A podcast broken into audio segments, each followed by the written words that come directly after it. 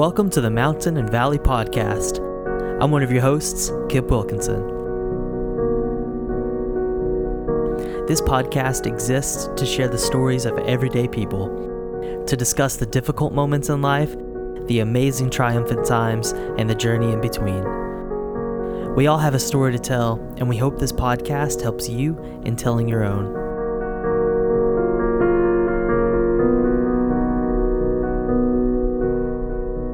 In this episode, we had the honor to talk with Chase Replogle. Chase is a pastor, writer, and podcaster from Missouri.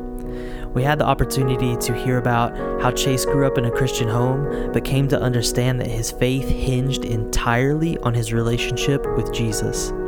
We also had the opportunity to discuss the craft of reading and writing, as well as Chase's perspective as a pastor during the COVID 19 pandemic. But I'll let him tell you the story.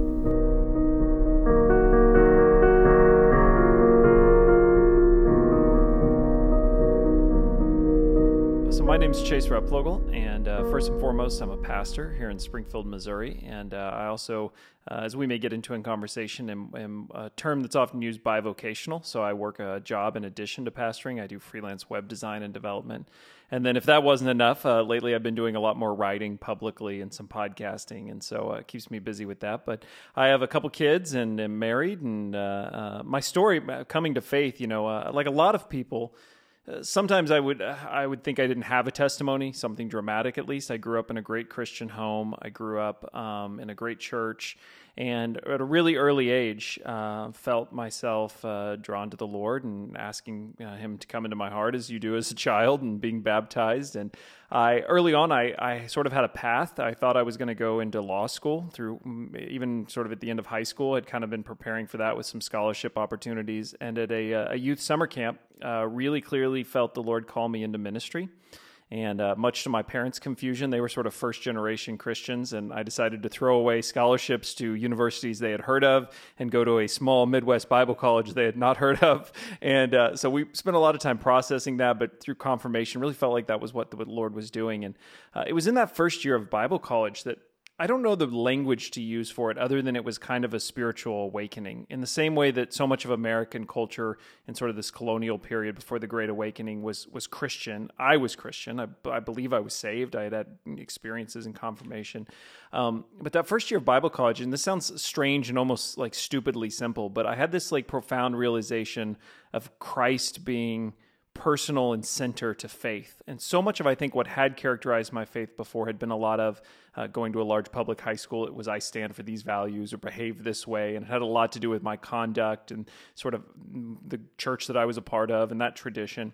And something that first year Bible college made that experience of Christ a really personal experience. And uh, I hesitate to say I got saved in that moment, but it felt in some ways like a salvation experience. Like, even though I was going into ministry at that point. It was like a very definitive moment I remember of thinking, Christ, I want you to be Lord and Savior, not just Savior, right? I don't want to just be saved. I want my life to be committed to you in a more meaningful way. And that becoming a kind of personal experience that I haven't had before. So when people talk to me about salvation experience, I often, sometimes I'll say shorthand, I got saved as a kid. Uh, but in the back of my mind, I think it's always that story, that sort of moment in a dorm room alone that I come back to and think, man, there was something really that crystallized, that solidified in that moment for me of what it meant to be a follower of Christ.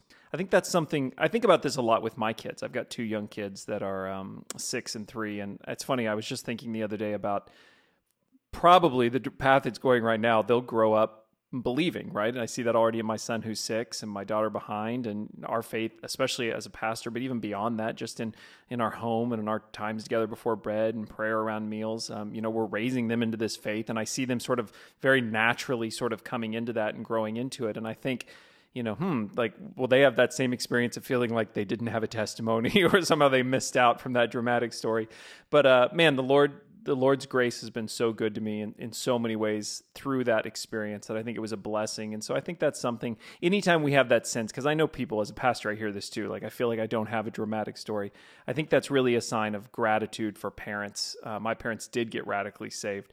To have a kind of gratitude or respect for them that I had the benefit of being raised into that faith. And so I always try to turn around and think, man, that's something to really be appreciative for, to their honor there is always the works righteousness piece of feeling like, particularly as a pastor. I remember there was this experience I sort of alluded to. I went to a large uh, high school, so I graduated 622 kids in my class. My wife, alternatively, had six kids in her class. she went to a very small Christian school. So I had this very sort of, and you know, the school I went to was, um, you know, I had many, many friends that weren't saved. I was involved in a lot of extracurricular activities, and they all knew that I was a Christian.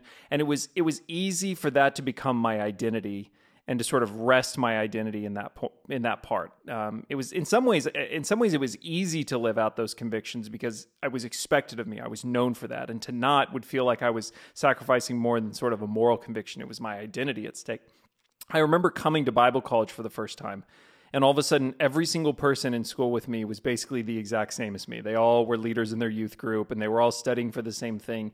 And it was, as strange as it sounds, it was almost an identity crisis of, I don't know who I am when we're all the same person. Like this was easy before. And in some ways, early on in that experience, I had to come to terms with okay, who I am as a Christian is not just what I do, what I don't do, this sort of uh, external identity of being a Christian over and against people that are, aren't around me. Um, it really forced me to figure out who I was as a person and also to recognize some of the ways ambition and identity were creeping into what it was going to mean to be a pastor. And that was a long process of learning to figure out who I am in Christ what it means to be content in that, to quiet some of those ambitions that are really not holy ambitions, but sort of ambitions for my own ego, my own identity. Um, you know, there's always the, the sin temptation so many of us struggle with, but really beneath the surface, I think that sense of contentment and faithfulness in who God has me to be was one of the things that was fueling a lot of the other sins that might be symptomatic of that that bigger one contentment identity in Christ. Yeah, and it works itself out in all sorts of little ways, right? Like, you know, often for me, one of the ways I would see it, particularly when I was younger, was exaggeration. I always wanted to impress people. I always wanted to have the most interesting story or to have something interesting to say. And you can start to fudge on the truth or skim over details or inflate things. And you come to realize, like, okay, why am I lying? That's not just I'm lying because I'm a liar and I'm a sinner, right? No, no, no. There's something beneath the surface there. And for me, it was that sort of identity, like caring about how I was perceived and how people were seeing me and not being able to just trust that to Christ, but wanting to like improve it and impress. And so tracking those things down deeper, I think you always begin to find more significant things beneath the sin, beneath the surface. That was the case for me. Yeah, so this is the season of uh, of COVID. I'm not sure when this will uh, release, but there's a pretty good bet that we'll still be in the midst of it unless you release this a year from now. So, uh, you know, this has been an interesting season as a pastor because one of the things I've witnessed is uh, how different people can respond to the same situation. I've seen different extremes within my church, within the community. Um, and I've really been, we've been doing a thing in our church where we've been going, early on, we started walking through some of the Psalms when we were right in the middle of studying the book of, of Romans. And when we had to move online, it felt like dragging people through 45 minute online sermons of Romans was not the right move. And I felt pastorally there were like things people needed for the moment. So we started looking at some Psalms and then we picked up doing the Psalms of Ascent. So Psalm 120 through Psalm 134. And we actually, this Sunday will be our last one. We'll be doing Psalm 134. And one of the things that struck me about the Psalms in this moment was the combination of lament and hope that you have both of these existing sometimes back to back sometimes in the same psalm and trying to understand what it is right now in this season well one of the biggest things this season has revealed is how little control we actually have right you know you listen to politicians even and i think the, the thing no one will say is really no one knows what to do. No one can solve the problem. This is one of those things we just don't have the kind of control over we wish we did.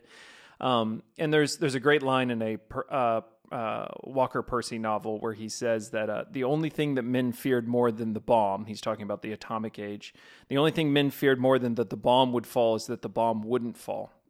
And what he's capturing is this idea of the only thing worse than something terrible happening is nothing at all happening. And this inner need we all have to sort of be a part of something big, something great. And I sensed in myself really early on that happening with COVID, right? That churches were going to step up and be heroic and that this was sort of my moment to lead. And then real quick you come to realize nope, I have no clue how to how to make any impact in this. It turns out uh, I've been classified as unessential, and then on top of that, I have to stay home, and re- all of the things I had counted on as sort of foundational seem to sort of collapse. And you get back to this place where I think the Psalms teaches us to do well to hold on to these sort of two extreme experiences: what it means to lament, the world is broken, and it the realization that we can't fix it, right? But then also this other extreme of hope that we know how this story ends. Our God is bigger and in control even in these moments. And if Christians can learn that, as I've been wrestling to practice that, right? It's one thing to sort of feel it on a Sunday morning, but to live that out throughout the week. Um, we do something that the world is desperately searching for, right? Because right now it feels like you have to live politically in one of those two extremes. Everything's good, hope, nothing's going to drag me down, or only lament, everything's terrible, everything's broken. The Christian's ability to sort of live those Psalms out simultaneously, I think, is something we're called to do to lament with the world, but also hope in the midst of that. That loss and lament. Um, that's a hard lesson that I think the church is learning, and, and I hope I'm learning through this process as well.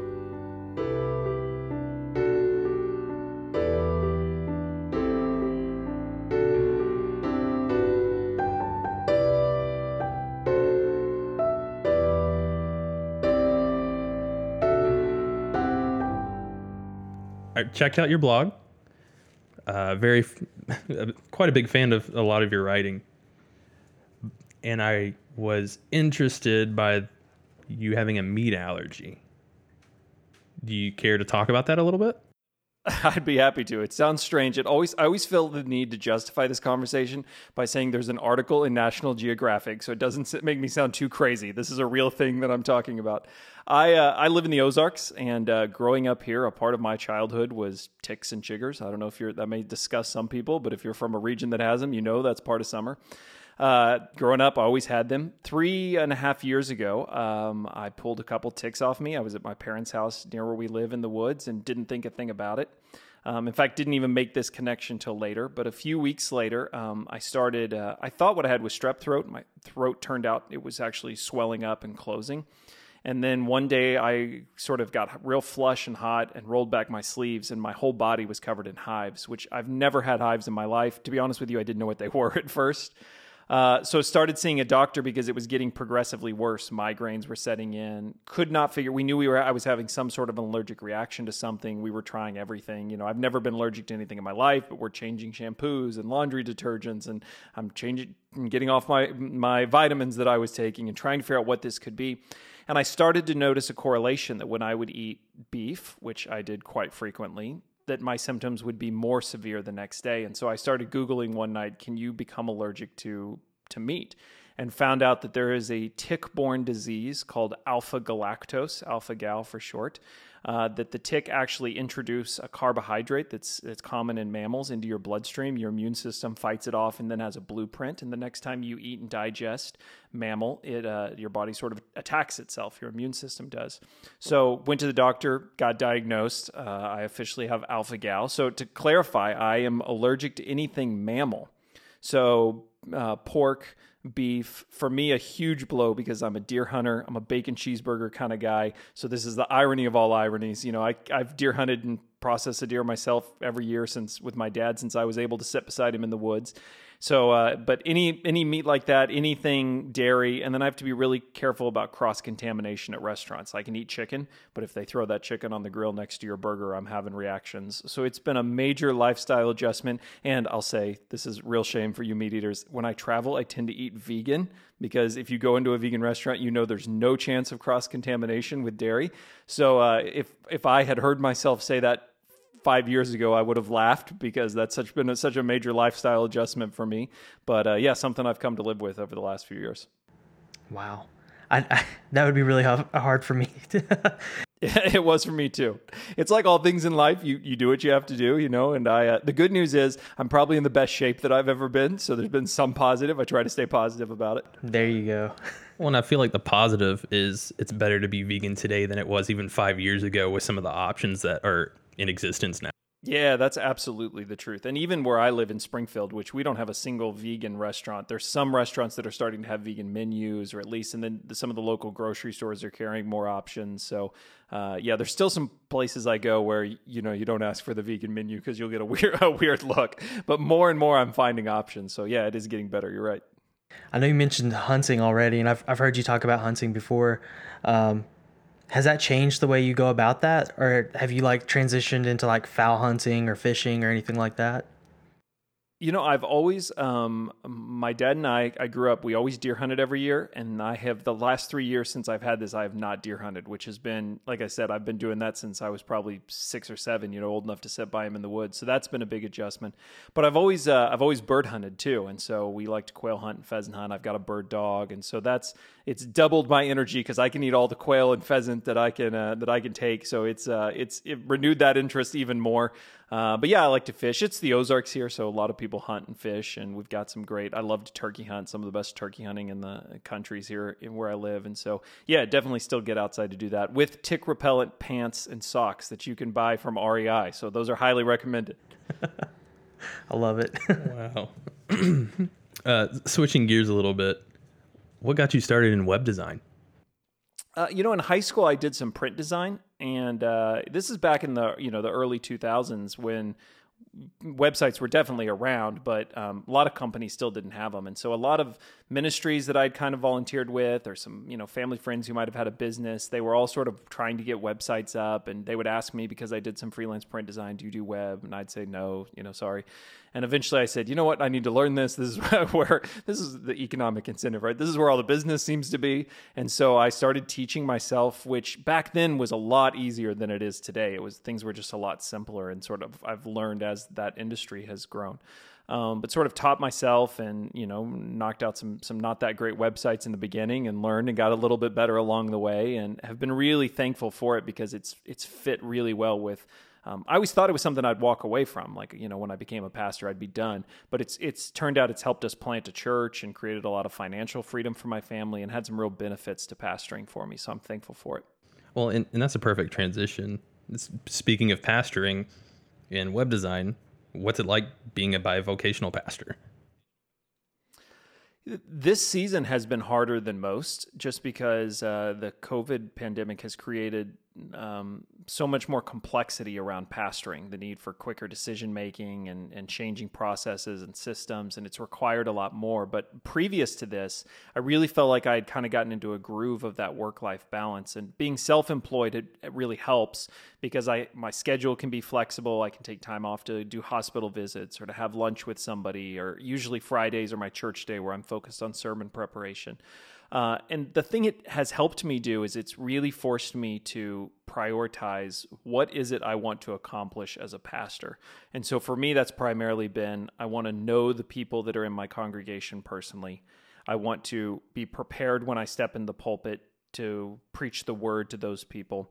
And I want to have time to pray for those people that I pastor and for the church. And so I really try what if it's outside of those priorities, can someone else do it?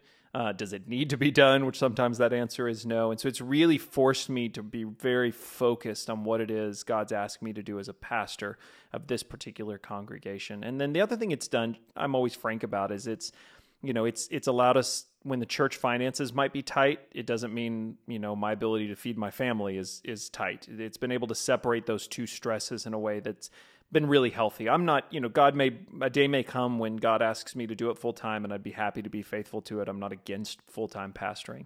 But particularly as a church planter, it's given us a lot of flexibility and I think helped a lot with the stress of those early days and in a really positive way. What are some of the difficulties that you face with that pre-COVID? Mm-hmm. Uh people don't always understand. I'd always get this question. So like, when are you going to be a full time pastor? When are you going to, you know, are you? And it's like, well, I'm kind of doing that now, right? like, like I do feel like I've been pastoral to this congregation. So there's always that piece of it. And then it is there. There are times um, our church could do more if I was full time.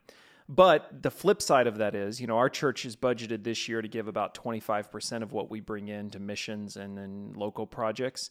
Um, I would have to take the majority of that out of the church. The church is probably at a place where I could be full time, but all of a sudden, every offering counts. You know, every dollar that comes in counts. Um, and to put that sort of stress on the church, it, it feels like we're able to do more because I'm able to be bivocational. It's forced other people in the church to step up. Sometimes that can be a challenge, uh, finding people to be able to help, finding the right people. Although, in my mind, that's also a positive. It's involved more people. But I think everybody knows it's a, it, you know, it's you have to be really on top of your schedule. You have to really stick to what is your priority. And the truth is, if I was full time, who knows? Maybe the church would have grown faster. Maybe we could have done more. um, I think you really have to sense what God is doing and try to be faithful to it, recognizing it can be different in different times and different seasons, different contexts. And this so far has felt like what God was asking us to do. I love that. I mean, that really shows your heart for the church, that it's more about your calling than it is a paycheck. Yeah. That's, that's great. Um, I do want to transition back to hopefully our last COVID question because I don't want to talk about COVID anymore. I've got a lot of COVID questions left, so I'll start asking you guys questions next. So bring them on. Um, on, on a practical level, what do you believe Christians should do in response to COVID 19 as like just an individual, personal level? I know I've seen a lot of divisive stuff out there being shared. Sure. Um, just a lot of fearfulness. Um, all of that mainly being on social media, of course. But I know it can be a little hard for people to know what to do or what to believe. So, what do you think Christians should be doing on an individual level? Yeah, I've seen that um, firsthand as well too. I've seen it in my own congregation, and I've recognized that people, um, right, wrong, or otherwise, see the situation very differently. I have people in my congregation who do not feel safe returning until there's a vaccine, um, and I have people in my congregation who don't want to come if they're forced to wear a mask, which our city currently has a, an ordinance for. Um, I preached on this a few weeks ago. In in a normally I'm, I'm sort of an expository preacher. I'm usually trying to really spend my time in the text, and and I did. We were on Psalm 131, um, and I I really was focused on it, but I felt the need to sort of speak a little more directly to my congregation and to myself as well too. And one of the things I tried to point out to them is I remember a a college professor I had um, who said that uh, he would preach hundreds of hours of lectures in an academic school year. And he realized that if he was lucky, his students 10 years later would remember 1% of what he had said in all those hours. And this is probably true if you think back to college courses. Uh, he said uh, they would not remember what was the most important information from the class, they wouldn't remember what was most important to get a good grade on a test. He said they would remember the 1% of the content he was most passionate about, the thing that he said and believed and felt the most is usually what they would associate with him and remember. And I was pointing out to my congregation, I have all sorts of opinions about COVID. I have ideas. I have things I would like to see happen and not happen. I have political theories. I have all sorts of, of opinions about what's happening right now.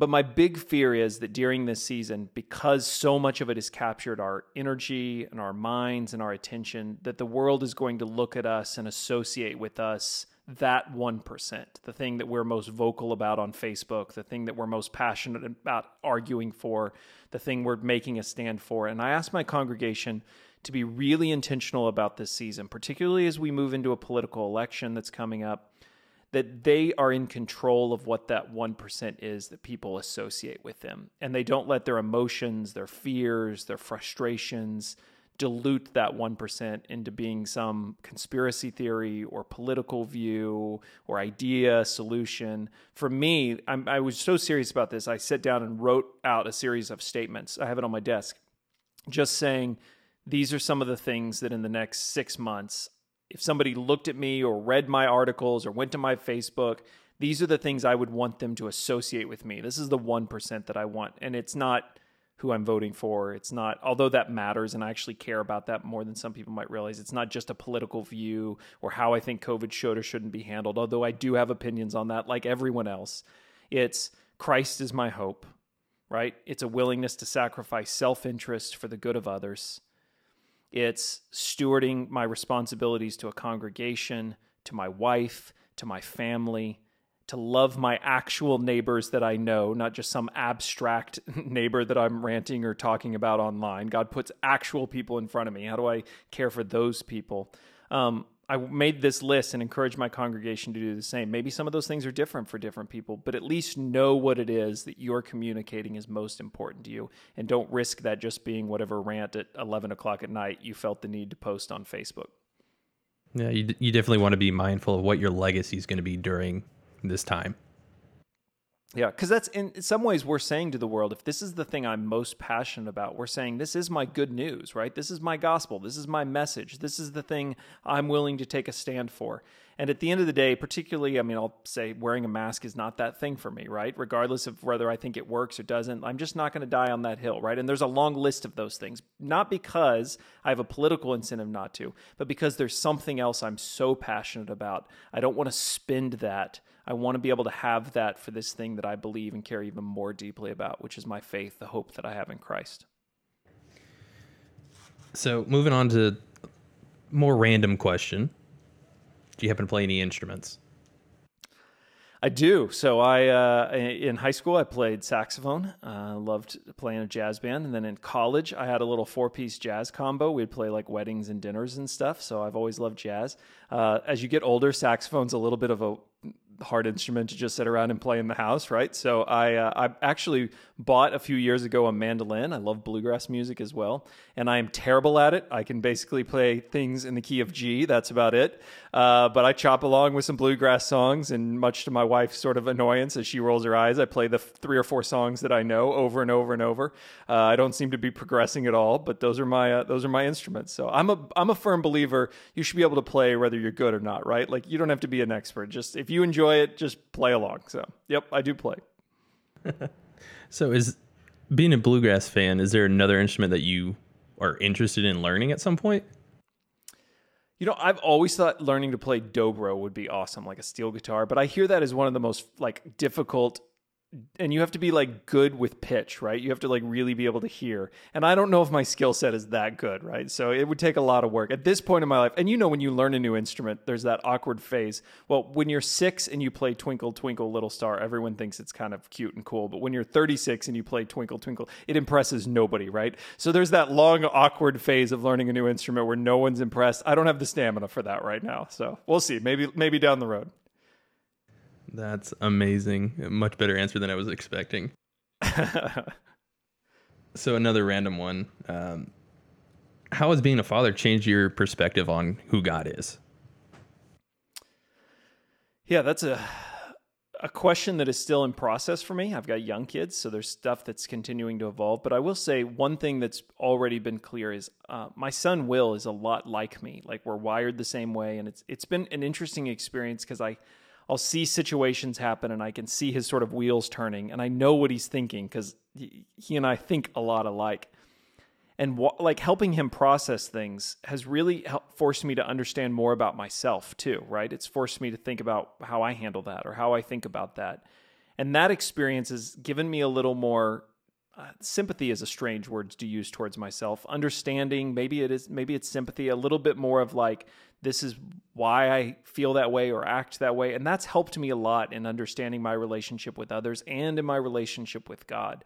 Um, there's always the experience of feeling like, you know, the fact that Christ, God as our Heavenly Father, loves us more than I love my son, uh, puts that love into a perspective that's hard to to even comprehend, right? How deep your love is for a, a child, but that God would love us more. Um, your failures as a father, all we highlight his success as a heavenly father. Um, but learning learning more about myself through my kids that then changes the dynamic between me and God as this father relationship has been one that I'm I'm sort of just walking into, and I think there's more there to uncover. Who or what sparked your passion for writing? For me, it's always been about books. Um, I wasn't always a reader growing up. I sort of, it's a funny thing to say, but I sort of felt like I discovered books in college. Uh, really, what it was was I discovered there were people writing about things I was interested in. I just hadn't come across books like that. It's not that I, I probably knew they existed, I just hadn't opened them up, you know? And so I started finding books that were speaking to me and resonating with me, and it sort of lit a fire in for me for reading. And so for people who, I think anyone who loves reading and loves books, there's always that piece of you that's like, I should write a book. I love books, right? It feels sort of natural.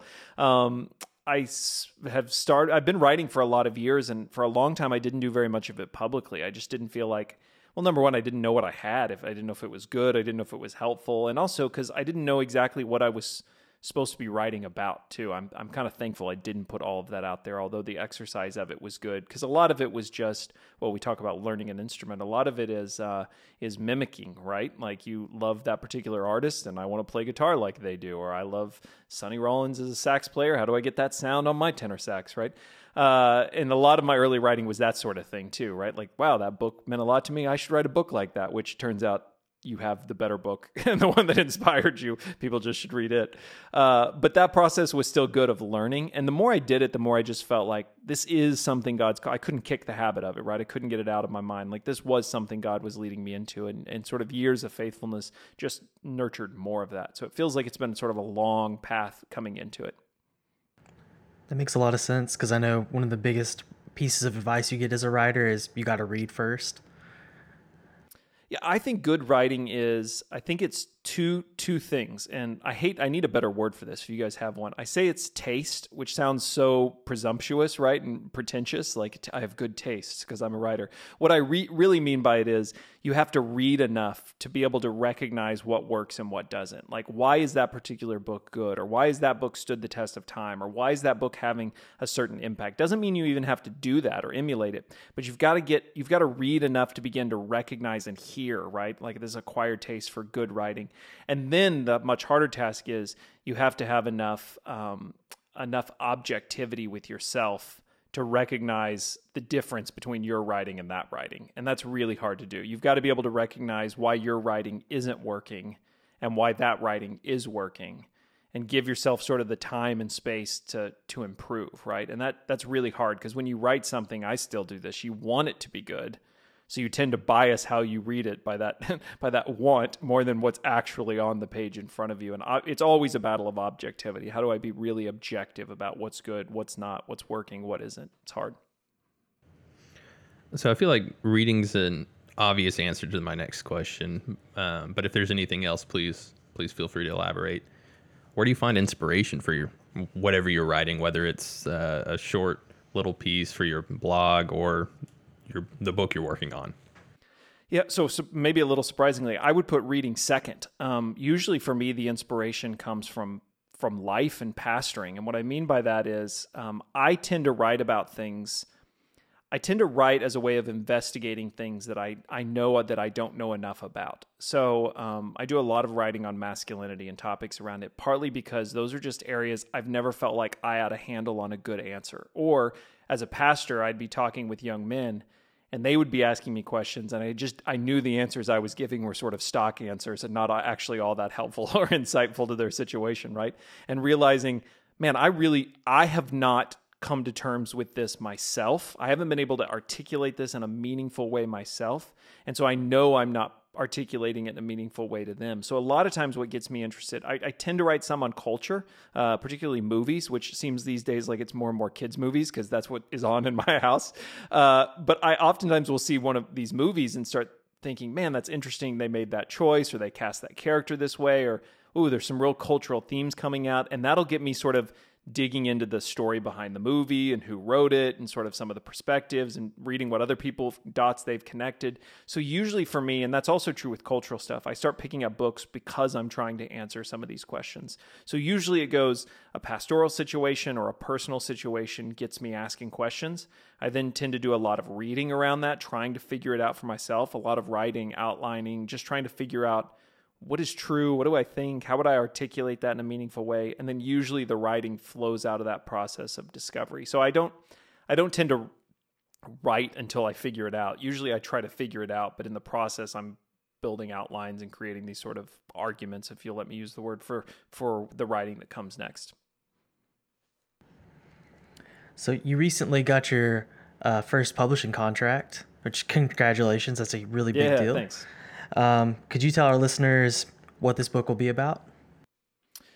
Sure. So, um, anybody who follows my podcast or some of my writing will know that um, I've been I've done a lot of writing over the last few years on Samson. Um, I read Samson's story as I think it's a good millennial male story because Samson is constantly looking for adventure. He's constantly after romance and exploit, and he's feels held back by the tradition of his family, his people, this Nazarite vow, which, by the way, he didn't make, he was born into this sort of strange, backward way of living. And he's constantly instead uh, infatuated with all things Philistine. He's drawn to these Philistine cities. And what he's really dealing with is a question of identity. So, a lot of my own sort of wrestlings with identity were getting worked out in the Samson story, uh, you know, trying to find who I am by this adventure, which by the way is is everything happening in hero movie narratives that come out today too, right? To know who you are, you have to go on an adventure, you have to sacrifice the expectations, the conventions of where you're from to go find yourself out there on the horizon in, in some sort of uh, adventurous story. Uh, Samson is sort of the reverse of that. He goes down that path, and it all betrays him. It's not just Delilah that betrays him. It's it's uh, all of this sort of searching for identity and what he can achieve and find. He really comes back to himself. And a great little line at the end of Samson's story: he's chained up in prison. They've shaved his head. He's lost his power, and it says, "But the hair began to grow back on his head." And I sort of had this realization that our identity in Christ is like that. It's not something you can produce. You can't grow hair. You can't like bear down and say, "Give me more of it right now." Yet it, it there it is, right? It's you, but it's not something you force. It's and I see identity being that way. It's me, but it's something I receive, not something I can just achieve. So um, I'd been working on this Samson project, and with projects like that, when you're pitching publishers, they often want to know what you're working on as a second or a third book. And I'd also been working on some stuff around the storyline of David, particularly around uh, wholeness, integrity, sort of inventorying and taking responsibility for everything in your life, and then some stuff on Moses. And so the publisher came back and said, uh, you know, it'd be interesting if you maybe took several of these characters and put them in one book. So we developed kind of what we talk I've been talking about as mas- the masculine instincts. They're not the only masculine instincts, but the book looks at four of these masculine instincts.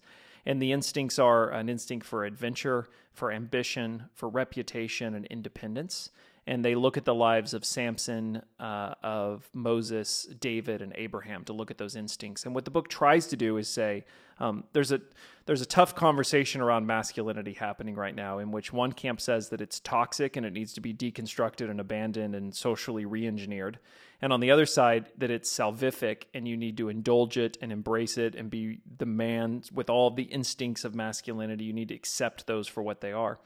The Christians have always, I think, taken a third way that doesn't get brought into that conversation, and it recognizes the instincts that we experience as the attributes of masculinity, but it calls men to mature those things into something useful, not just to abandon them, but to, to turn those instincts into something by faith that can actually be a virtue. So, what the book tries to do is not say, shame on you men for feeling ambition or feeling a need for adventure.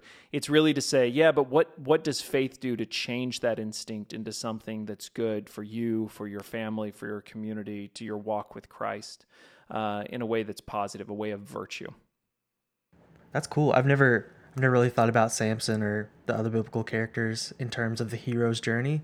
So I'm looking. I'm really looking forward to reading it. Um, do you have a, a title yet that people could be looking for? Yeah, you know, so I don't know how much you guys know with publishing books, but I this is a new manuscript, so I'm in the process of writing right now. So I have a, and uh, the other thing you know about writing books is it takes way longer than you think it does. So I owe Zondervan a completed manuscript by February of 21, and then the publication date will be February of 22. So I'll email you and remind you. Remember, a year and a half ago, you thought it was interesting. maybe maybe you'll still think it's interesting. Uh, yeah, it's going to be a while yet. But the the working title right now is a better instinct. Um, but we'll see where that ends up landing. That could very well change. But yeah, February of uh, 22 is when it's scheduled to release. Yeah, like being allergic to meat, I try to be positive. So, you know, the the goal the the good part of a long timeline is you get all of the input and all of the opportunities to improve the book. And the thing I do love about publishers is you get to work with very professional editors, very professional designers. So in the end it will be well worth the time. But yeah, at this point it does make it feel I will have been working on this project for about 6 years when it finally publishes, which seems like a very long time. And it's through Zondervan, correct? It is, yeah, yeah. I was very thankful uh, to be able to. They acquired the book a few months ago and started working on it.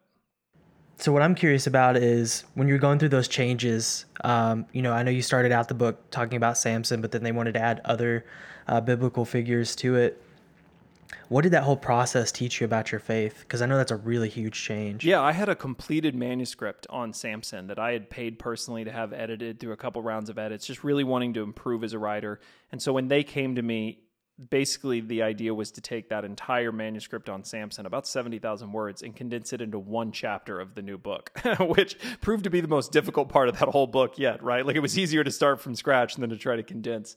Um, my first in inclination when they pitched me the idea was no. and then uh, the more time I, I said, but I'm going to think about it. Let me work on it. And um, the more time I spent sort of thinking, really the idea is they wanted to broaden the audience to include more men. I was primarily re- writing to millennial men, men kind of my age that need for adventure, right? I've got a car payment and a job and a wife and two kids, and there's not a ton of adventuring these days in my life, right? And so that need, what do you do with that restlessness that's still inside of you?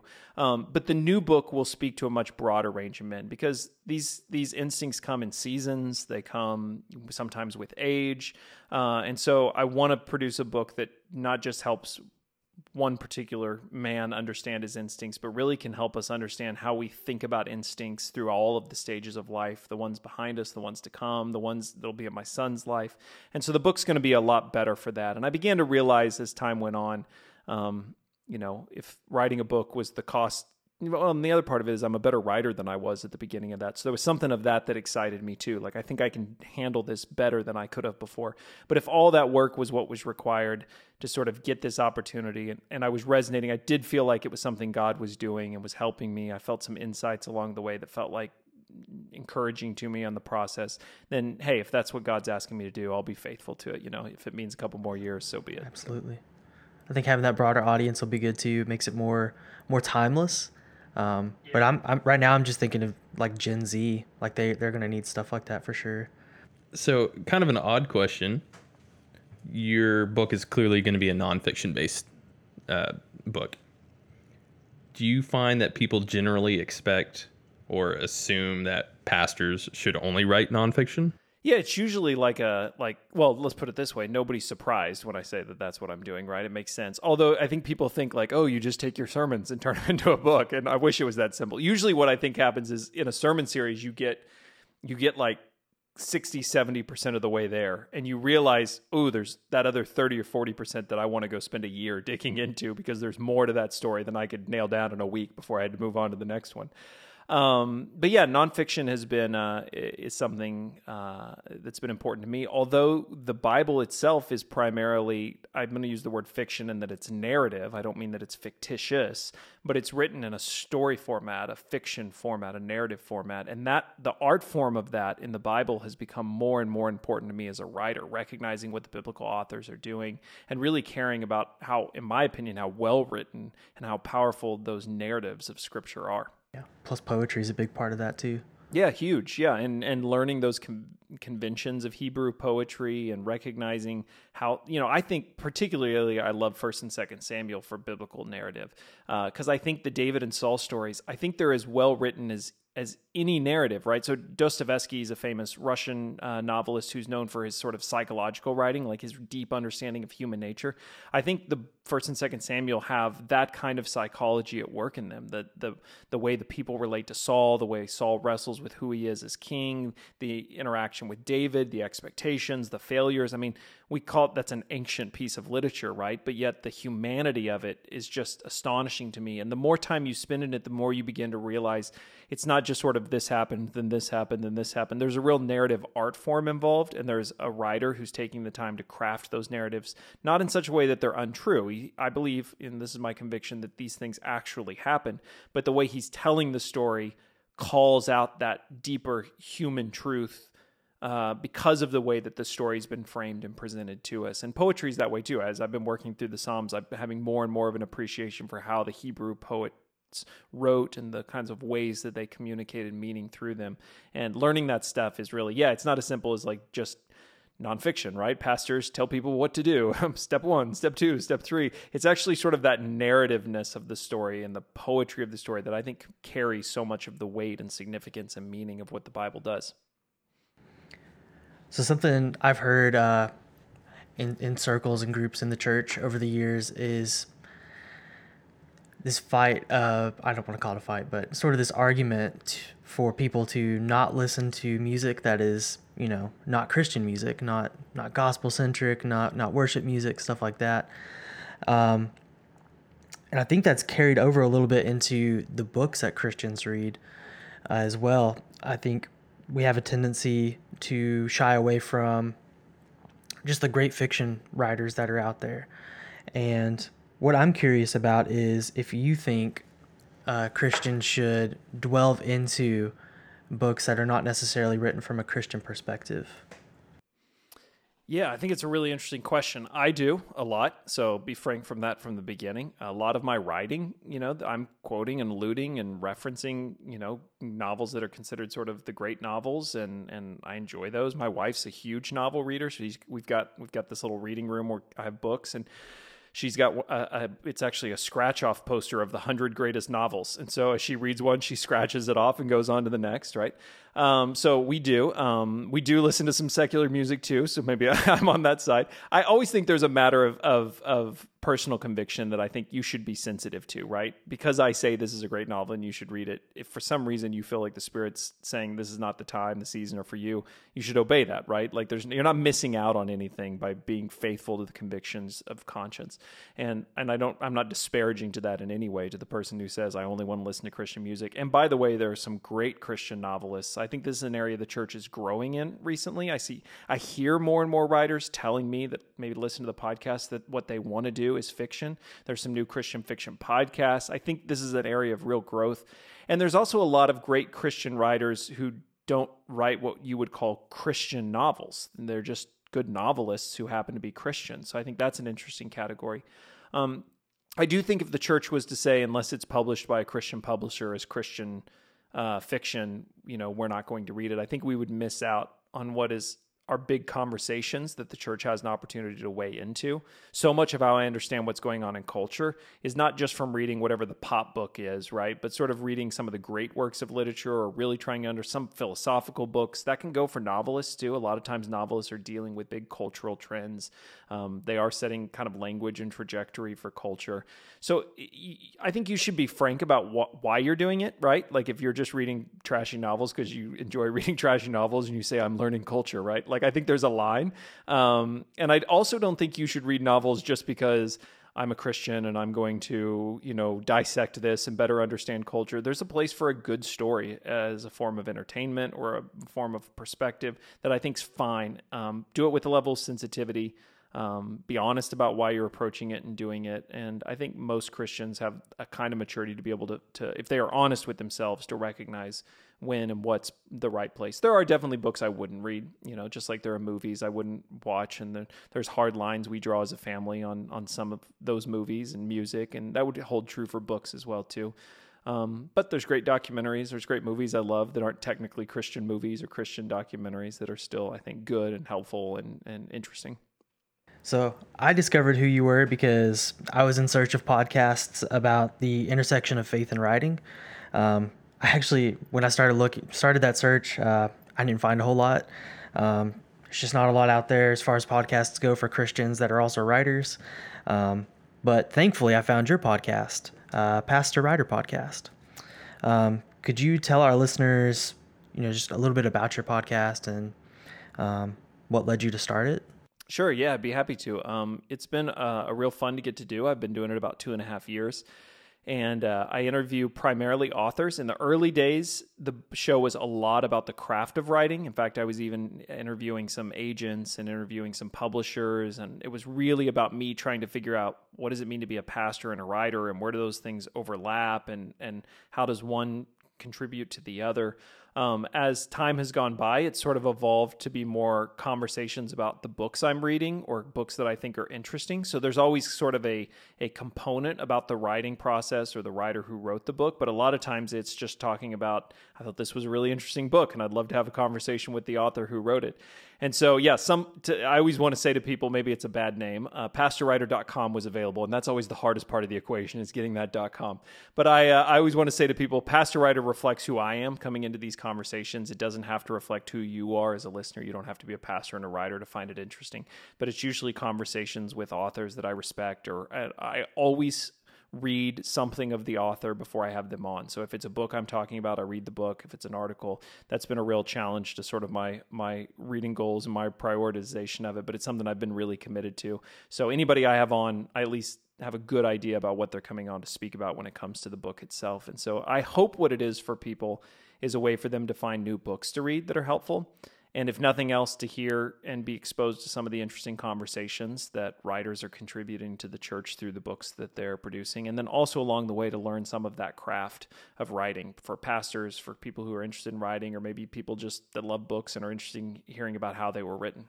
And why, why do you think it's important for pastors to learn more about reading and just the craft of writing? Yeah, uh, well, for one, our conversation about the importance of scripture as a narrative form. Me writing and stumbling my way into it has helped me appreciate how well written the Bible is. So, to give you an example, um, we were talking about First and Second Samuel. There's the story of Mephibosheth, uh, which is uh, Saul's grandson who was lamed, who broke his legs and probably wasn't able to walk uh, during his escape when David was coming to power.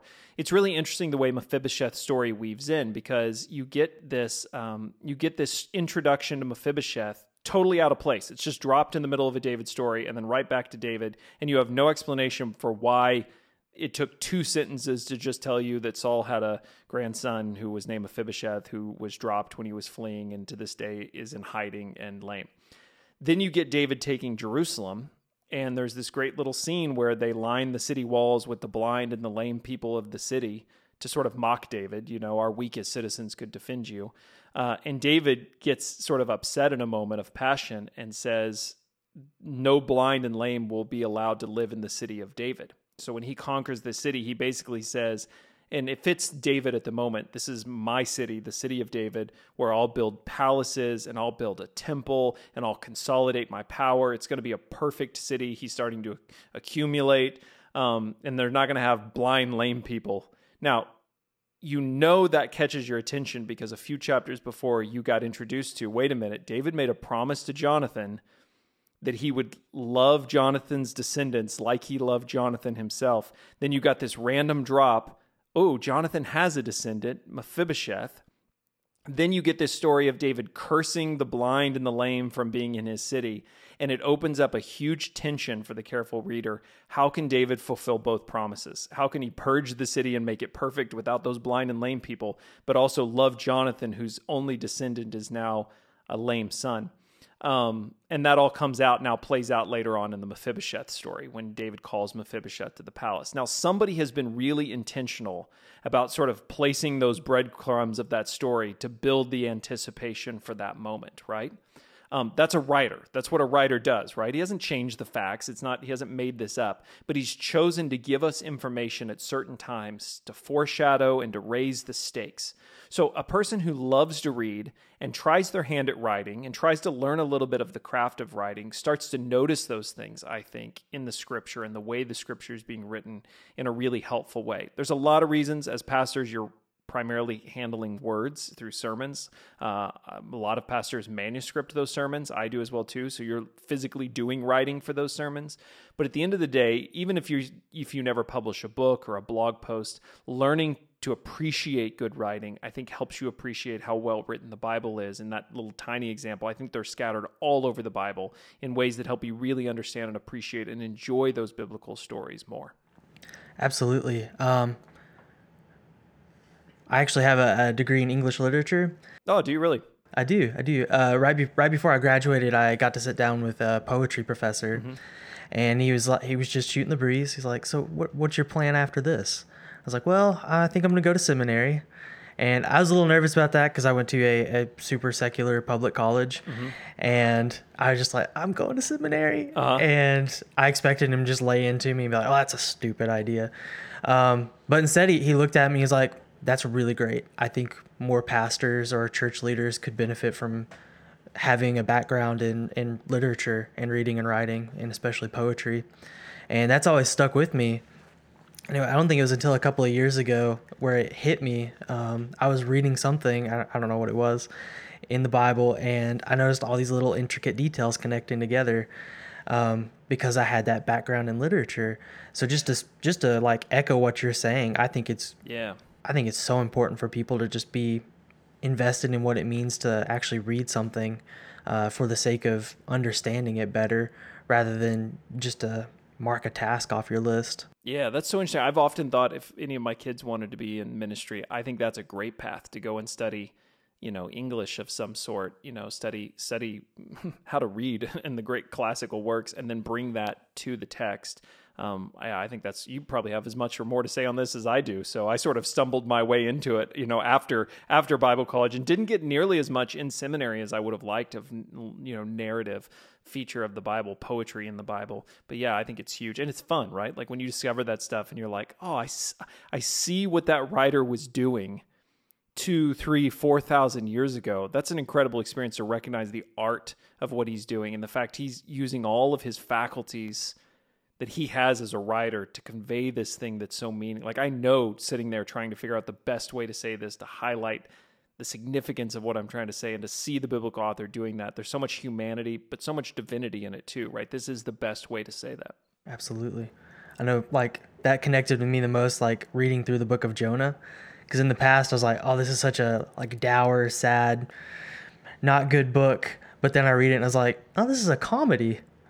Just, yeah. There's just some really funny moments in Jonah. So absolutely, yeah. I think Acts. The other one of my favorite examples I share is I think Luke when he writes Acts knows the risk of big personalities taking over the storyline and he litters the book of acts with all of these little minor characters like i love the story of when peter shows up at the house having escaped from prison and they're praying for him and he knocks on the door and a little girl answers the door and she gets so excited that it's Peter that she runs to tell everyone else and forgets to open the door and unlock it which is so ironic because he literally just walked out of jail, but now he's stuck standing outside and it serves no purpose in the in the event, in the release of Peter. It could have been totally skipped. Like why does somebody remember that, right? Or put that in that story? Other than Peter wants to include this little girl that gets so excited about Peter that she forgets to unlock the door. Like she's in on this story. I think Luke is really intentional about those kinds of stories to keep Acts from falling into the great men, right? Which they are, of Paul and Peter. Um, it's no, no, no. It's also the story of little girls who get excited about miracles. Like all that stuff gets me so excited because you see a human, you know, involved in these things. This isn't made up. This is somebody remembering these details and telling the story in a really powerful way. That, that's great. That is really great. So where where can people find out more about your upcoming book, your uh, the podcast, the writer, Pastor Writer podcast, or anything else Chase Replogle's up to you? Sure. Well, Chase Replogle is hard to spell, so you can go to chasereplogle.com, but I, I took me forever to learn to spell it. So pastorwriter.com are much simpler words for everyone to spell, and you can find all my information there. Um, you know, usually if you're interested, um, I've got a list of books that I think are helpful to Christians. You can download. I've got a resource on there for books that I recommend for people interested in writing. If nothing else, you know, shoot me an email. I'd love to connect, or um, I'm pretty active on Twitter, uh, Instagram and Facebook. You'll find me there, the Pastor Writer. Uh, but yeah, always happy to. I'd love people to be able to listen to the podcast. If it's helpful, let me know. If there's things you'd like to hear or guests you think would be good, let me know. I'm always always happy to listen to feedback. I have to say it, it's it's a good listen. Um, I've enjoyed the Max Lucado one, uh, the Derwin Gray, specifically two that stick out to my mind. Um, but I I personally recommend it. Yeah, well, thanks. And it's fun, man. I love getting to do. At first, it was kind of like, all right, every week I'm going to do, and now it's one of the highlights of my week every week. And I feel really spoiled because basically, I just, I mean, you guys probably feel this way with the podcast. I just get to have com- fun conversations with people that without the podcast, I wouldn't have an excuse to get to call up and have a conversation with. So it's been, uh, it's been a real blessing. I, I love doing it. It's great to sit down and talk with people. Yeah, it is. I always feel like I end up kind of sort of friends with people, and then I have to remind myself, like, no, they were promoting a book. They don't actually want, they don't actually know me, right? I don't get to just call them up and go have dinner sometime. Although many of them would. They're always such great guests. But uh, yeah, it's a lot of fun to get to spend time with people. If you're ever in Chattanooga, Tennessee, just hit us up. Dude, I'll take you up on it. One of these days when we crawl out of COVID and I cross state lines again. So. Yeah, I think Missouri just got added to the list. If you came here, you have to quarantine for 14 days when you return home. So I better come there, not you here. What's a verse or passage that has meant a lot to you? Um, not necessarily just now in, in COVID, but in the entirety of your life. Yeah, I'll give you one recently that has been um, for this season. I've been really interested in the uh, the Aaronic blessing, Numbers chapter six, the blessing that Aaron God gives Aaron to speak over the people. You know, may the Lord bless you and keep you. May make His face to shine upon you, uh, and be gracious to you. May the Lord turn his countenance upon you and give you peace. Um, I do this funny thing with my kids where I'll sometimes when they're leaving or at night, I'll put my hands on their head and I'll quote that, that blessing over them. I love uh, in number six, it says at the end of that blessing, because God's giving this to Moses to give to Aaron, it says, and by this you'll put my name on my people And I don't know why, but that phrase just really stuck with me that this blessing puts God's name on people. Um, I come from a sort of Pentecostal background. Uh, blessing as a formal practice is not something I grew up with. It's not a part of sort of, I mean, people, you know, let me bless you. Here, here's a little cash. Let me bless you that way. You know, there's some of that. Um, but as far as like, uh, I've gotten to spend some time with some Missouri Synod Lutheran pastors, and they're really intentional about practicing blessing. So it's very common, um, you know, for them. In fact, I had this experience with them. You know, put they'd put their hand on you and speak a blessing over you, and I found that to be such a powerful experience. A lot of my experience has been, you know, do this, don't do this. This is how you're supposed to act. Let me give you some advice. Uh, how are you doing? You know, let's talk about how you're doing, some accountability type stuff. But that experience of somebody speaking the words of God over you not as a advice, right? Not as a prayer, God let this be, but as a this is what is true, right? The Lord bless you and keep you and give you peace. And uh, I found that to be such an encouraging practice for this moment. And I've been trying to incorporate more of it in my own pastoring, right? Like there are times I can stand on that promise. God gave you that promise. Let me speak that promise over you. That's His word, it's not mine. I'm just reminding you of this thing that you know, right? Blessing you with what you know. Uh, and Aaron's blessing has been a sort of way into that. My kids may be annoyed by it, but I, I'll put I'll put that name on them as much as God will give me the chance to do it.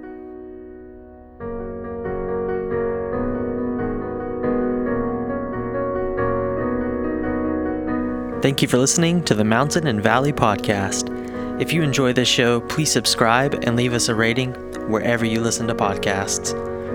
You can also follow us on social media. Just search underscore MV podcast on any platform. Again, that's underscore M as in mountain, V as in valley podcast.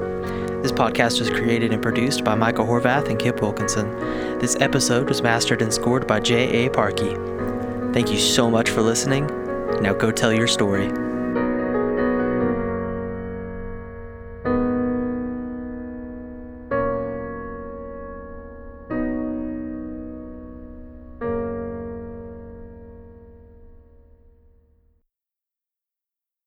I got you guys. Hey, do you are we doing video or just audio? I'm fine either way. I didn't know if you released video. I've just got actually I have kind of funny. I have like a free U-Haul t-shirt that some that I got from somewhere at some point. So, there you go. So but if it's helpful for the conversation, I'm happy to have it on.